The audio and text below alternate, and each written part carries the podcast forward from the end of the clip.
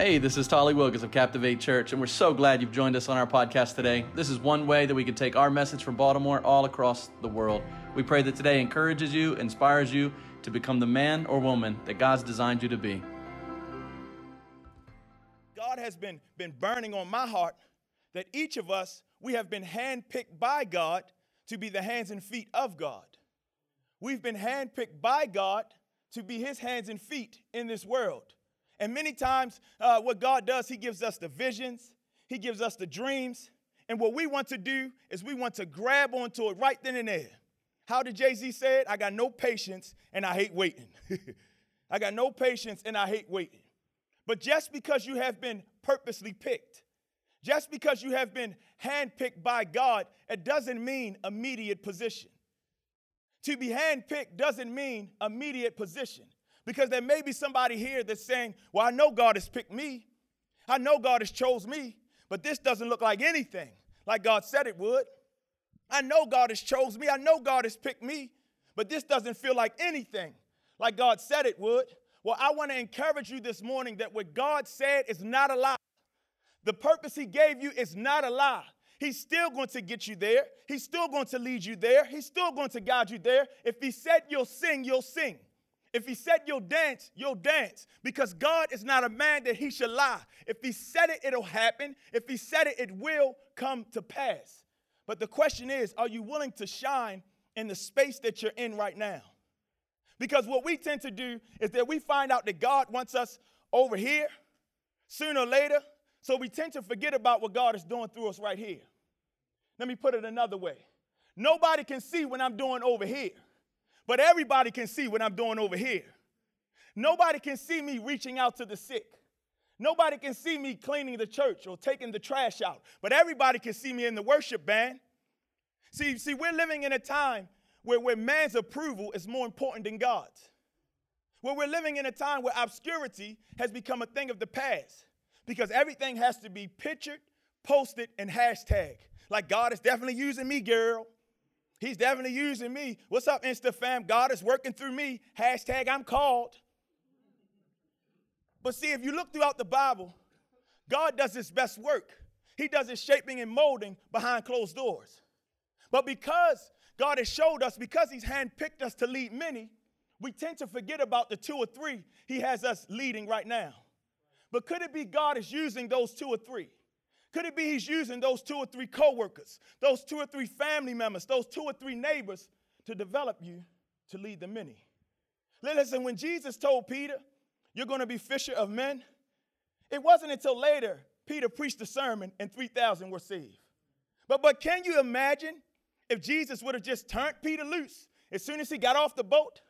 We're talking about cussing Peter.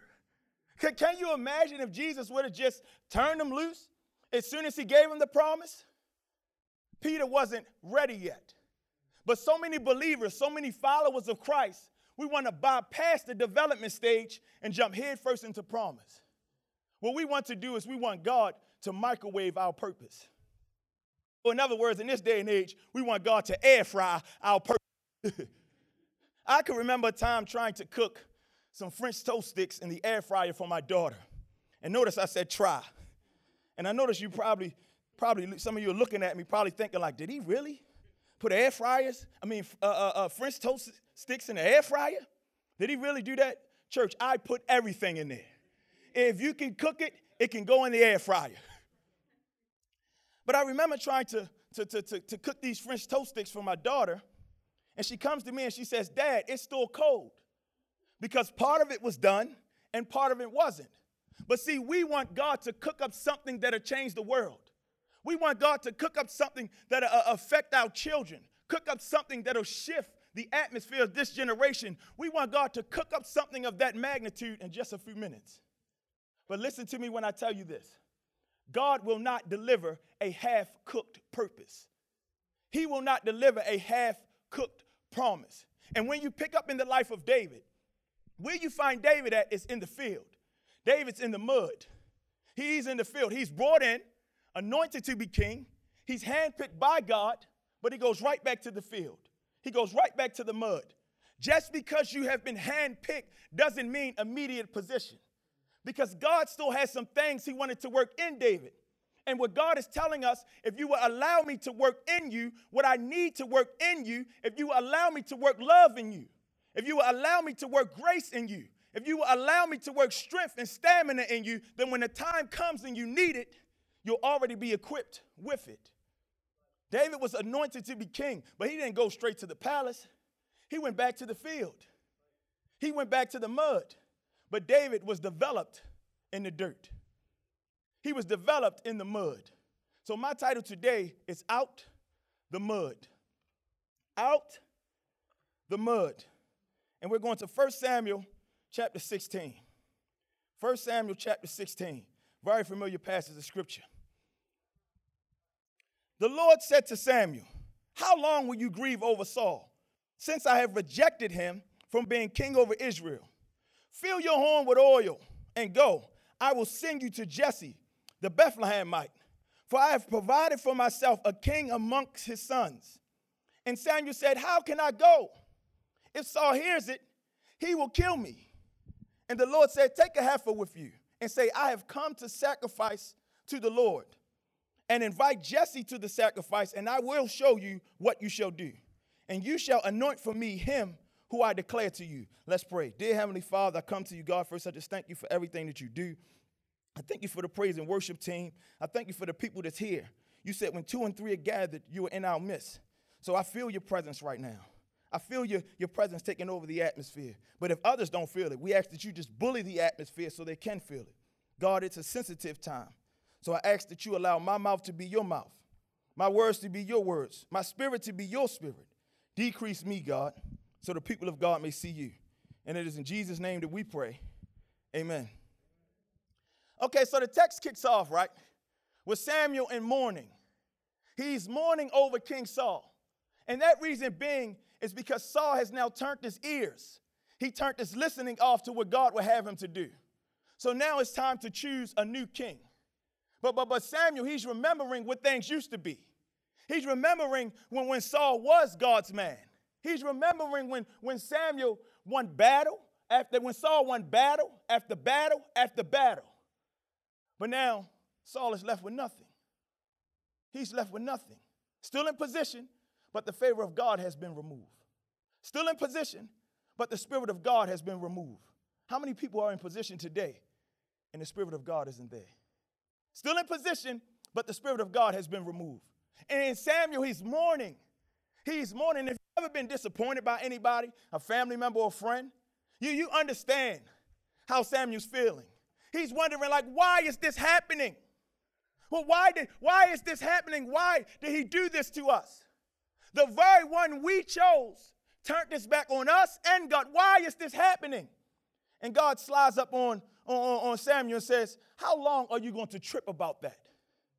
How long are you going to keep stressing over something I've rejected? Or, in other words, how long are you going to mourn over that man that left you? How long are you going to mourn over that woman that walked out on you? How long are you going to stress over that job that fell through? Because what happens is that we're clenching on to the very thing that God is trying to remove. Are you still holding on to something God has rejected? Because when you've been handpicked, and, and this might scare some people, but when you've been handpicked, God will remove opportunities, things, places, homes, cars. When you have been handpicked, God will remove things from your life. But God is wondering, how long are you going to get stuck there? Do you, do you think that's all I have? Come on, Tyrell, you know me. You know how good I am. Yes, the house fell through, but that's because I have something better. Yes, the loan fell through, but that's because I have something better. Yes, he walked out on you. Yeah, yes, he left you by yourself, but I was making room for your husband. Yes, she walked out on you, but I was making room for your wife. Stop tripping over something God has rejected. Stop tripping over something God is trying to remove. Stop tripping. Stop tripping over it. Don't focus on what was or what used to be. Focus on what God is about to do. Focus on what God is about to do. Look, look at verse 2. Verse 2. And Samuel said, How can I go? If Saul hears it, he will kill me. And the Lord said, Take a heifer with you and say, I have come to sacrifice to the Lord. And Jesse, and, and invite Jesse to the sacrifice. And I will show you what you shall do. You shall anoint for me whom I declare to you. Here's my first point stand on God's promises, even if your what ifs are true. Stand on God's promises, even if your what ifs are true. Like anything new, there's always going to be some what ifs. What if this happens, or what if that happens? And, and with, with being handpicked by God, it's no difference. There's always going to be some what ifs that arise. God, what if I can't do what you want me to do? God, God, what if I can't finish what you've handpicked me to finish? That's always going to be some what ifs will arise, but God's promise should wipe out your what ifs. His promise should wipe out your what ifs. Samuel, he's still mourning over Saul, but God's like, bro, I've moved on. How long are you going to keep crying? I've moved on. It's about time you move on too. Here's what I want you to do go ahead on down to Bethlehem and anoint the king I have chosen for myself. And what that tells us is that David was handpicked by God. Because if you know the story, the people were like, We want a king. Every other nation has a king. We want a king. And they chose Saul. But now Saul isn't working out too well. So God's like, I'm going to choose a king for myself. Uh, David was handpicked by God. So here's what I want you to do, Samuel. I want you to head on down to Bethlehem and anoint the king I have picked for myself. But Samuel's like, what if Saul finds out? This is treason. Well, what if he what if he catches me? What if he sees me? Well, what if Saul finds out? He'll surely kill me. But God's promises should wipe out your what ifs. Notice how God puts it. He said, I will send you. But God, what if, what if Saul finds out? He turns and then says, I shall tell you what to do. See, this is not an if or maybe or might. This is a promise. It's a I will. It's a I shall. So when it comes to your what ifs, your faith should say, God's got this.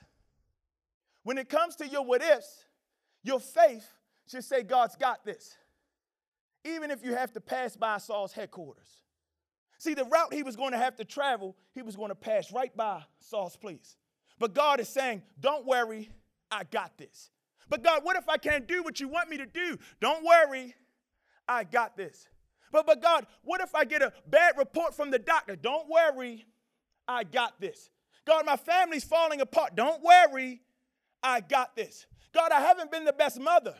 I haven't been the best father. Don't worry, I got this. God, what if I can't finish what you've handpicked me to do? Don't worry, I got this. But just in case it's unclear, when you're weary, God's got this. When you're scared, God's got this. When you're when you're running, God's got this. Even when you're strong, God's still got this. Whatever your what ifs are, just know God's got this. God's got this. Everybody shout that say, God, got this. Now turn to your neighbor. Turn to your neighbor. Tell you you're to get to know him. Say, God's got this. But I know you're probably thinking, like, Tyrell, you said we're going to talk about David. I haven't heard you say anything about David yet. Well, I was just laying the foundation. I was laying the foundation. Go to verse 6. Verse 6. When they came, he looked on Eliab and thought, Surely the Lord anointed is before him. But the Lord said to Samuel, Do not look on his outer appearance or the height of his stature, because I have rejected him. For the Lord sees not as man sees. Man looks at the outer appearance, but the Lord looks on the heart. Okay, so Jesse and his, his sons, Samuel and, and the elders of the city, they're about to get their party on. They're about to get their party on. It's about to go down. They have their sacrifices ready. They have their chicken sandwiches from Popeyes ready. that, that stuff is like liquid gold nowadays. But it's about to go down. But Samuel's like, hold on, wait a minute.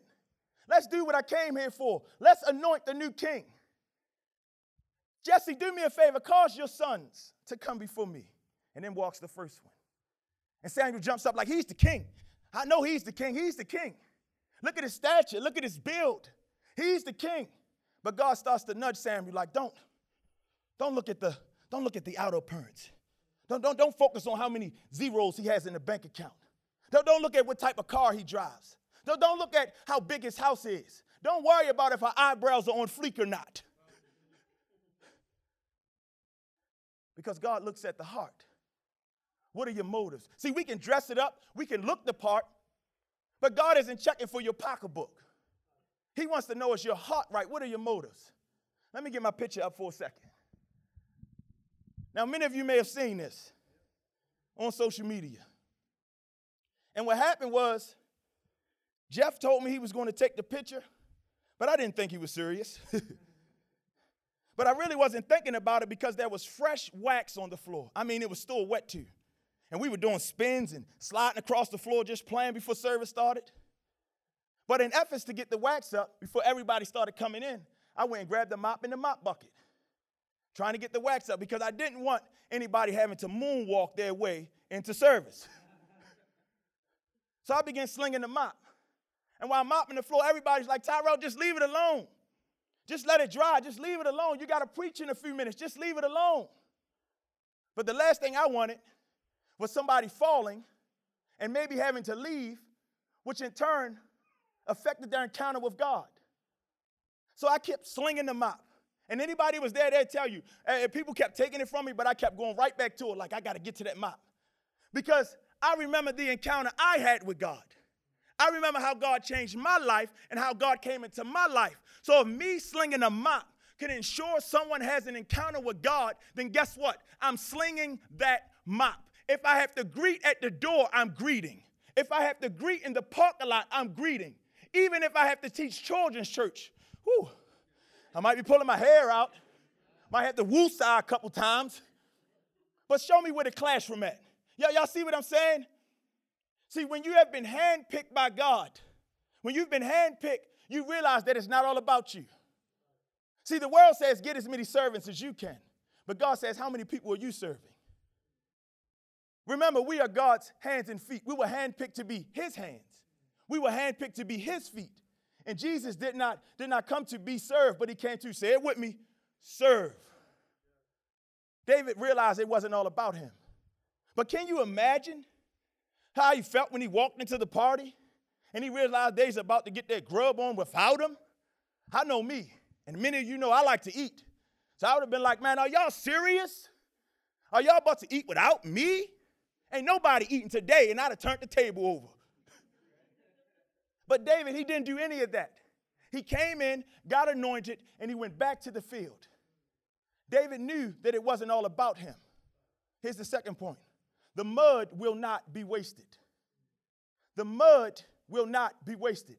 See, David's duty when he came out of the mud, when he became king, was to lead God's people. In fact, David is the one that brought back the Ark of the Covenant. And for those that don't know, the ark represented the presence of God.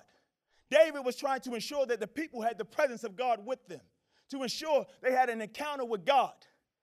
But after he's anointed, he goes back to the field here. He realized that it wasn't all about him because all the while they were about to get their grub on.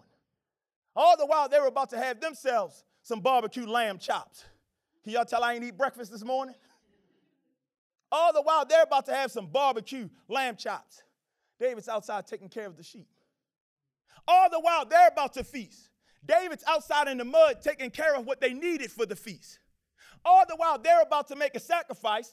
David's outside in the mud taking care of what they needed for the sacrifice. See, even though David wasn't invited to the party, he's outside taking care of what they needed for the party. But, but to make it plain, food is essential to the body. If you don't have food, sooner or later you'll starve and the body will drop. You'll check out. You'll just check out. Me personally, I probably can go a few hours without food. That's only. but, but the body hits starvation and you drop because food is essential to the body. And all the while they were about to get their grub on, David's outside taking care of what they needed to survive. So the question I have for you is are you willing to get your hands dirty even though you're not invited to the party? Are you willing to get into the mud for somebody else even though they're not celebrating you or acknowledging your work? Is it all about you or is it all about God? What are your motives? What are your motives? David realized when he was in the mud that it wasn't all about him. But you know what I found? Is that he also learned how to fight when he was still in the mud. Go, go to uh, 1 Samuel chapter 17. Oh, this is getting good. Is this good for y'all? I really wanted to preach, but God said you need to teach today. 1 Samuel chapter 17, beginning at verse 1. Now the Philistines gathered their armies for battle. And they were gathered. I'm sorry, let's pick up at verse 2. Let's skip all of that. Let's pick up at verse 2. I want to get straight to the meat. And Saul and the men of Israel were gathered and encamped in the valley of Elah and drew up in line of battle against the Philistines. And the Philistines stood on the mountain on the one side, and Israel stood on the mountain on the other side, with a valley between them. And there came out the camp a Philistine, a champion named Goliath from Gath, whose height was six cubits in a span.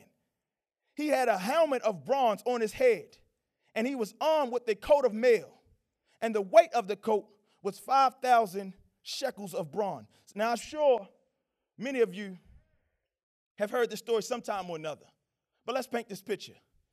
David is headed down to the battlefield to take his brother some bread. He's headed to the battlefield to take his brother some bread. The text, if you read a little further, I skipped over it because I wanted to get to the meat. He's taking grain and bread. But he's ordered by his father to take this bread down to the, to the battlefield for his brothers. And that's a whole nother sermon right there. he's taking bread to his brothers. But once he gets there, his older brother is, is angry and he's trying to discourage him. Isn't it funny how the closest ones to you are the ones that don't believe in you? Isn't it funny how the closest ones to you are the ones that's the most discouraging? But you know what I found? Sometimes God will use the enemy to show you who you are. Could God be ordering your steps even though it doesn't feel good? And I know this may shake some people in their seats and, and go against some of y'all religion, but could God be using the discouragement? His brother said, Why are you here? You should be back there with the sheep, trying to remind him of what he was in the mud. Could God be using the discouragement now that you're on a bigger stage to remind you that he was with you in the mud? Too much for Sunday. Too much. For, but he says, he says, why are you here? Go, go handle the sheep. But David is locked into this man that stands nine feet tall. His armor weighed more than all three of my children put together. But David's like, who is this? Who is this uncircumcised Philistine? Who is this joker? And by now, everybody's looking at David like he got two heads on his shoulder. And they're trying to discourage him and warn him. Like, David, do you see what you're up against? Do you see how big he is? Side note, nothing is too big for God. But, but David, do you see what you're up against? Do you see how big he is? In other words, do you see how long it's been since I had a job? Do, do you see how long it's been since I dated my wife? Do you see how long I've been contemplating suicide? Do, do you see how long it's been that I've been thinking about just checking out, just getting up out of here? David, do you see what you're up against? Do you see how big he is? But David's like, What are you afraid of? Stop tripping. God's got this. Because when I was in the field and a lion came against my flock, I struck him down. I still got the head hanging in the living room. When a bear came against my flock, I struck it down. If you're hungry, I got some bear soup left. See, when David was in the mud, he battled lions, tigers, and bears. So now, when he comes up against this uncircumcised Philistine, when he comes up against this mammoth sized man, and everybody's like, David, what are you doing? You're just a boy. That guy's a giant. He's going to rip you to pieces. You know what? Let me go over here and make sure he's okay. Let me make sure he doesn't get himself killed. Hey, David. Hey, David. What makes you think you can go against this giant? But see, David's like, you don't understand. When nobody knew my name, when, when I was still in the mud, when, when you didn't even know who I was, a lion came against me and I struck him down.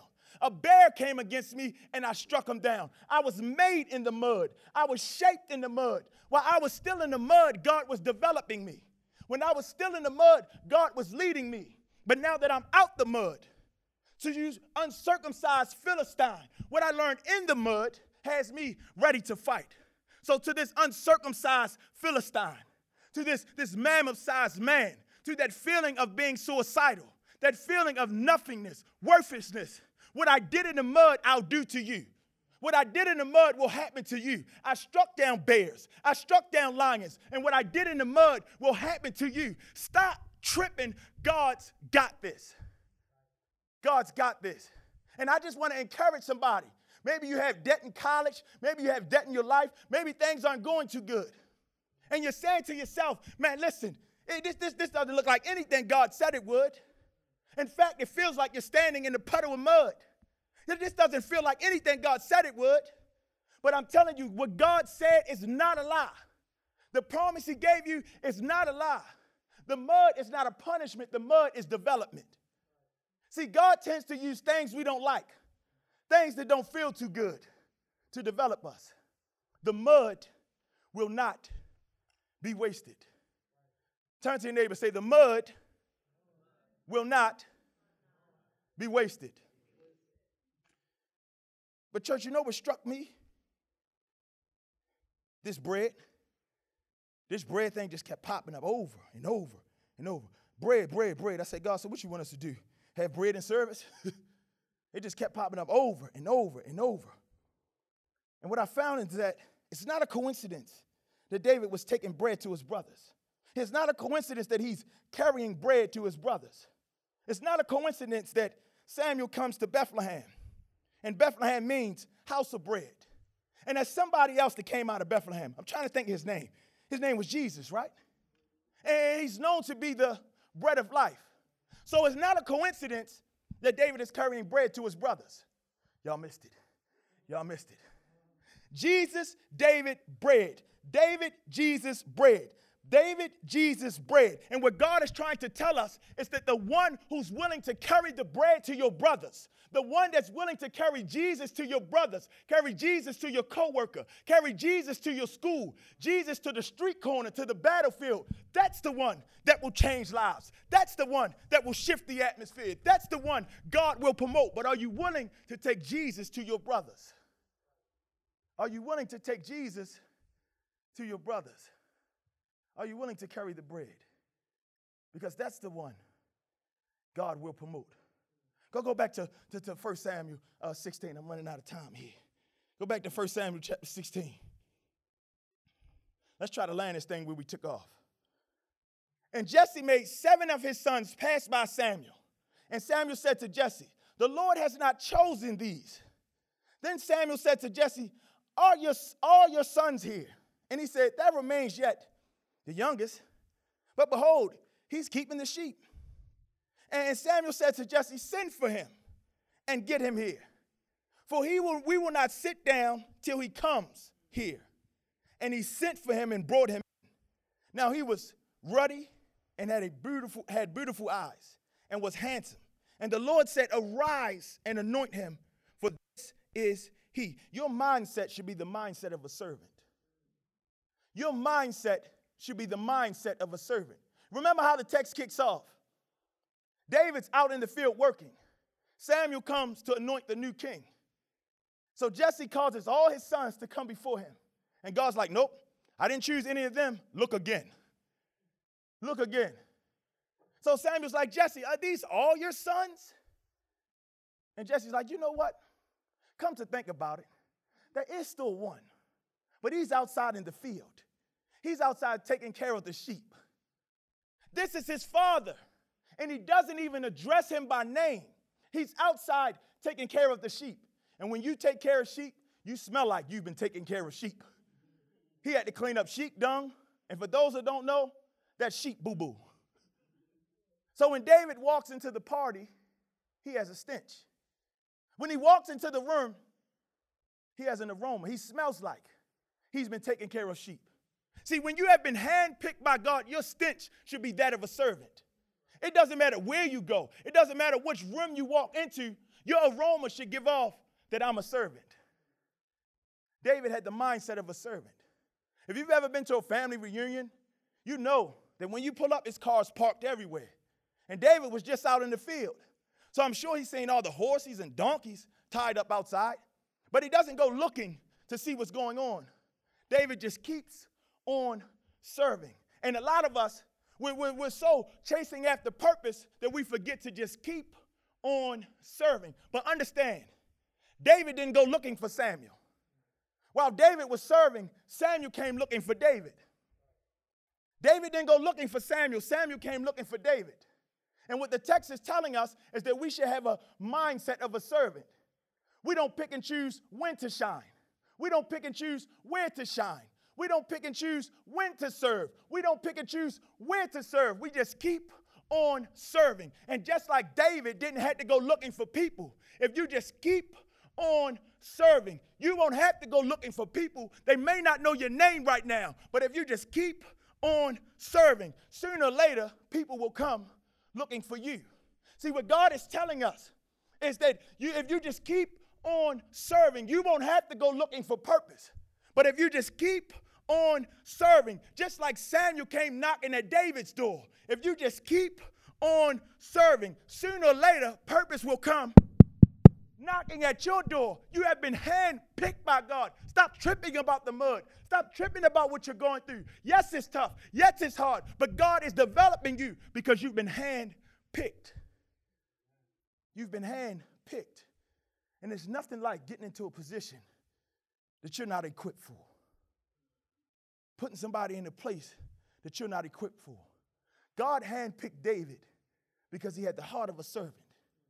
He had God's heart. He's a man after God's own heart. Uh, everybody else was about to get the grub on. David was outside serving. Do you have the mindset of a servant? Because when you've been handpicked, your aroma should give off that of a servant. When you've been handpicked by God, you don't trip about the mud. You know, the mud is just development.